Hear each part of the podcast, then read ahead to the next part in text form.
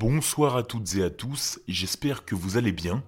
Petite annonce avant l'épisode du soir, je songe à reprendre les Show avec un épisode par semaine mais beaucoup plus long, entre 15 et 30 minutes. Et je voulais vraiment avoir votre avis parce que certains d'entre vous préfèrent des épisodes courts de moins de 10 minutes mais plus fréquents, quand d'autres préfèrent m'écouter plus longuement sur des épisodes plus denses. Alors comme vous le savez, je ne pourrais pas mixer les deux, c'est-à-dire faire des creep shows et en même temps euh, fournir des épisodes plus courts dans le cours de la semaine. Pourquoi? Parce que j'ai un travail qui m'occupe énormément. C'est pourquoi je veux vous laisser choisir pour le type d'épisode que vous préférez. Et c'est là que je vous attends nombreux sur Facebook, Instagram. Si vous écoutez ce message, vous le savez, je vous réponds toujours en DM.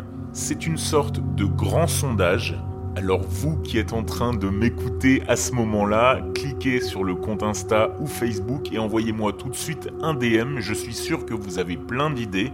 De mon côté, je pensais retourner au format originel, c'est-à-dire une première histoire un peu plus longue, un peu plus de 10 minutes, une seconde partie où je reviendrai sur l'histoire, et une troisième partie qui pourrait être soit la critique ou des recommandations d'un film d'horreur ou de vidéo en particulier, ou bien de revenir sur une actualité horrifique qui a ponctué la semaine, sortie d'un jeu vidéo, euh, fait paranormal, bref, ça dépendra forcément de l'actualité. Vous aussi, vous avez forcément des propositions, des choses que vous voudriez entendre. J'ai hâte de les retrouver, comme je le disais, sur Facebook et sur Instagram. Vous n'êtes qu'à un clic de le faire et c'est vous qui décidez de l'avenir du podcast et des épisodes. J'en profite pour faire une petite pause référencement. Vous le savez, vos avis comptent. Ils peuvent aider de futurs auditeurs à se décider mais aussi à me découvrir. Alors je vous invite sur les principales applications de streaming musical à venir me noter, liker les épisodes ou m'enregistrer dans des playlists, c'est hyper important. Et si vous ne l'avez pas encore fait, pouvez également vous abonner sur YouTube. Je vous attends nombreux. Et tiens, ça me donne une idée, je reprendrai, je pense que les plus anciens d'entre vous s'en souviennent, le listing des commentaires chaque semaine positifs que j'ai reçus sur les plateformes d'écoute ou des messages en privé. Je vous souhaite une excellente écoute pour cet épisode ce soir. Je vous retrouve également très vite dans mes commentaires. Installez-vous confortablement dans le noir. Je n'ai jamais été doué pour me faire des amis ou pour nouer des liens avec les gens en général. Je ne suis même pas aussi proche de la plupart des membres de ma famille que je le suis de Jessie. Jessie, c'est ma meilleure amie. Je ne la connais que depuis un an et demi, mais elle est littéralement mon univers. C'est la seule personne à qui je peux parler, la seule personne qui me comprend. Je n'ai jamais dormi ailleurs que chez moi, et même lorsque je suis censé rester chez un membre de la famille, je m'inquiète, et en général il doit appeler mes parents pour venir me chercher, ce qui oblige mes parents à annuler tous leurs projets. Mes parents m'en veulent, je suis un énorme fardeau pour eux à cause de mon anxiété.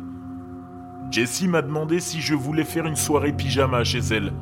Je n'étais jamais allé chez elle, ni chez personne d'autre d'ailleurs et j'avoue que j'étais plutôt ravie, mais aussi hésitante, au cas où je deviendrais anxieuse et que je gâcherais la soirée et mon amitié avec.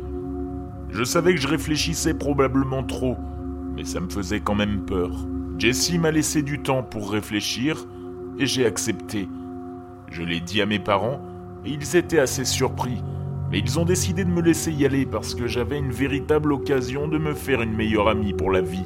La voiture s'est arrêtée dans une grande allée, reliée à une maison encore plus grande. Elle était énorme, de la taille d'un manoir, probablement la plus grande maison sur laquelle j'avais jamais posé les yeux. Mes parents et moi, nous nous sommes dirigés vers la porte d'entrée qui faisait environ deux fois la taille de mon père, qui mesurait 1m80. Il n'y avait pas de sonnette, mais un heurtoir en argent, anormalement grand, au milieu de la porte. J'ai frappé.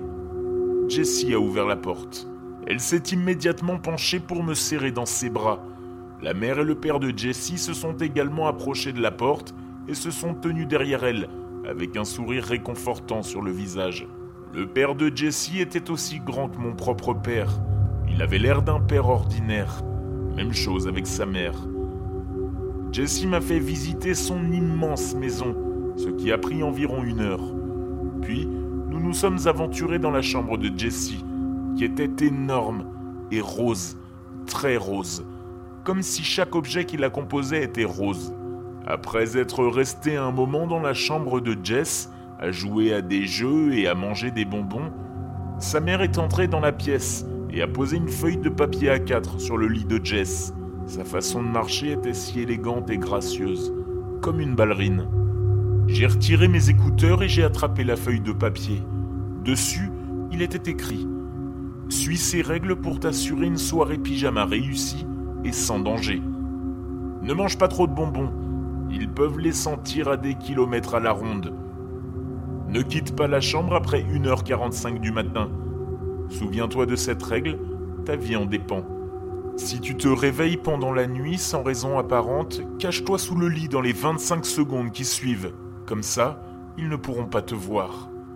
Ne prends pas de collation dans le mini-frigo entre 20h56 et 21h47. Tu n'aimeras pas ce que tu y trouveras. Pense à éteindre toute source de lumière, à l'exception de la télévision qui doit rester allumée toute la nuit. Je ne peux pas insister sur l'importance de ce point. Si tu te réveilles par hasard et que tu vois Jessie assise, réveillée dans son lit, cours, enferme-toi dans la salle de bain et reste-y pour le reste de la nuit. Si Jessie frappe et qu'elle dit qu'elle est blessée et qu'elle a besoin d'aide, ignore-la et ne réponds pas. Si tu te réveilles et que tu entends le bébé pleurer, ignore-le complètement. Ne bouge même pas. Ce n'est pas un bébé. N'essaye pas de parler à Jessie pendant la nuit, et si elle te parle, ne réponds pas. C'est crucial si tu veux rester en sécurité. Si tu entends un chien gémir et gratter à la porte de la chambre, tire Jessie sous le lit, puis cache-toi derrière l'étagère. Nous n'avons pas de chien. Si tu entends une sonnerie dans ton oreille, cours, quitte la maison. C'est la seule exception, sinon nous mourrons tous. Passe une bonne soirée pyjama. Ça devait être une sorte de blague, ça ne pouvait pas être vrai, mais j'ai quand même l'impression que je dois suivre ces règles qui donnent la chair de poule. J'ai plié le morceau de papier et je l'ai mis dans ma poche droite. Puis, je me suis assise de nouveau pour jouer avec Jessie. Après environ une heure, le père de Jessie a ouvert la porte. C'est l'heure du coucher, les filles. Vous devez aller dormir maintenant. Je suis soudain devenue très anxieuse car c'est à ce moment-là que je devais commencer à suivre les règles effrayantes. J'ai retenu toute mon émotion parce que je ne voulais pas perdre une amie comme Jessie. Jessie et moi, nous sommes toutes les deux mises au lit. On s'est mis en tête bêche pour que ma tête soit au fond de son lit. Bonne nuit, Tina. Faites beaux rêves, elle a dit, entre deux bâillements. Je ne sais pas comment mes rêves allaient être paisibles après ce que j'avais lu. Étonnamment, je me suis endormi assez vite. Mon sommeil était assez profond. Et je n'ai pas fait de cauchemar comme la plupart des nuits. C'est là que je me suis réveillé. Mon estomac s'est enfoncé. Je me suis retourné pour voir Jessie assise toute droite dans son lit, bien réveillée. Je ne voulais pas croire que ces règles étaient vraies, mais mon instinct me disait de courir. Je me suis précipité dans la salle de bain et j'ai fermé la porte derrière moi. Après quelques bonnes minutes d'hyperventilation dans la salle de bain, j'ai décidé de déverrouiller la porte. Je me suis dit que c'était probablement stupide de toute façon. Juste avant que ma main n'atteigne la serrure, quelqu'un a frappé à la porte. J'ai frisé. Tina, aide-moi, je me suis fait mal à la tête et je vois flou. Je voulais désespérément ouvrir la porte, mais quelque chose dans ma tête me le déconseillait. Jessie continuait à crier à l'aide. Je me suis affalé dans un coin en tremblant à chaque respiration. Elle a crié pendant des heures. C'était insupportable. Sa voix devenait moins humaine et plus déformée à chaque cri.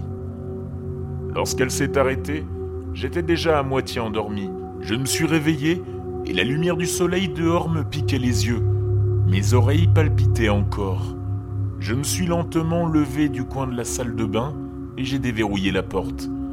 Jessie jouait sur sa PS5. Tout était totalement normal. Hé, Tina elle a dit, avec son ton jovial habituel. Je pense que ton père et ta mère sont déjà dehors à t'attendre dans leur voiture. Je ne parvenais plus à parler. Partout dans mon corps, j'avais mal. J'ai ramassé mes affaires et j'ai commencé à descendre les escaliers.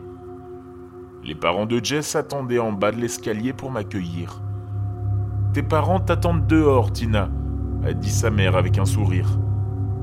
Comment ont-ils pu arriver si vite? Il n'était que 9 heures moins le quart du matin. Je pouvais voir la porte ouverte et la voiture de mes parents dehors. J'étais tellement soulagé, j'allais enfin quitter cet enfer. Le père de Jess m'a montré la sortie et j'ai sauté dans la voiture de mes parents. Je ne peux pas expliquer à quel point j'étais soulagé de revoir leur visage souriant.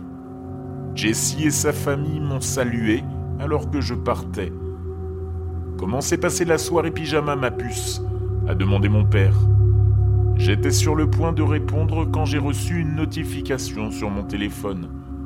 C'était un message de ma mère, et il disait Hé Tina, je t'envoyais juste un message pour te demander à quelle heure tu voulais que ton père et moi viennent te chercher chez Jess.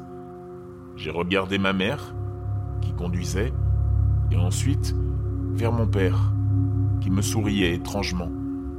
Merde, j'avais oublié de laisser la télé allumée cette nuit. Je me suis senti mal à l'aise. C'est là que mon père a demandé Tu as oublié quelque chose?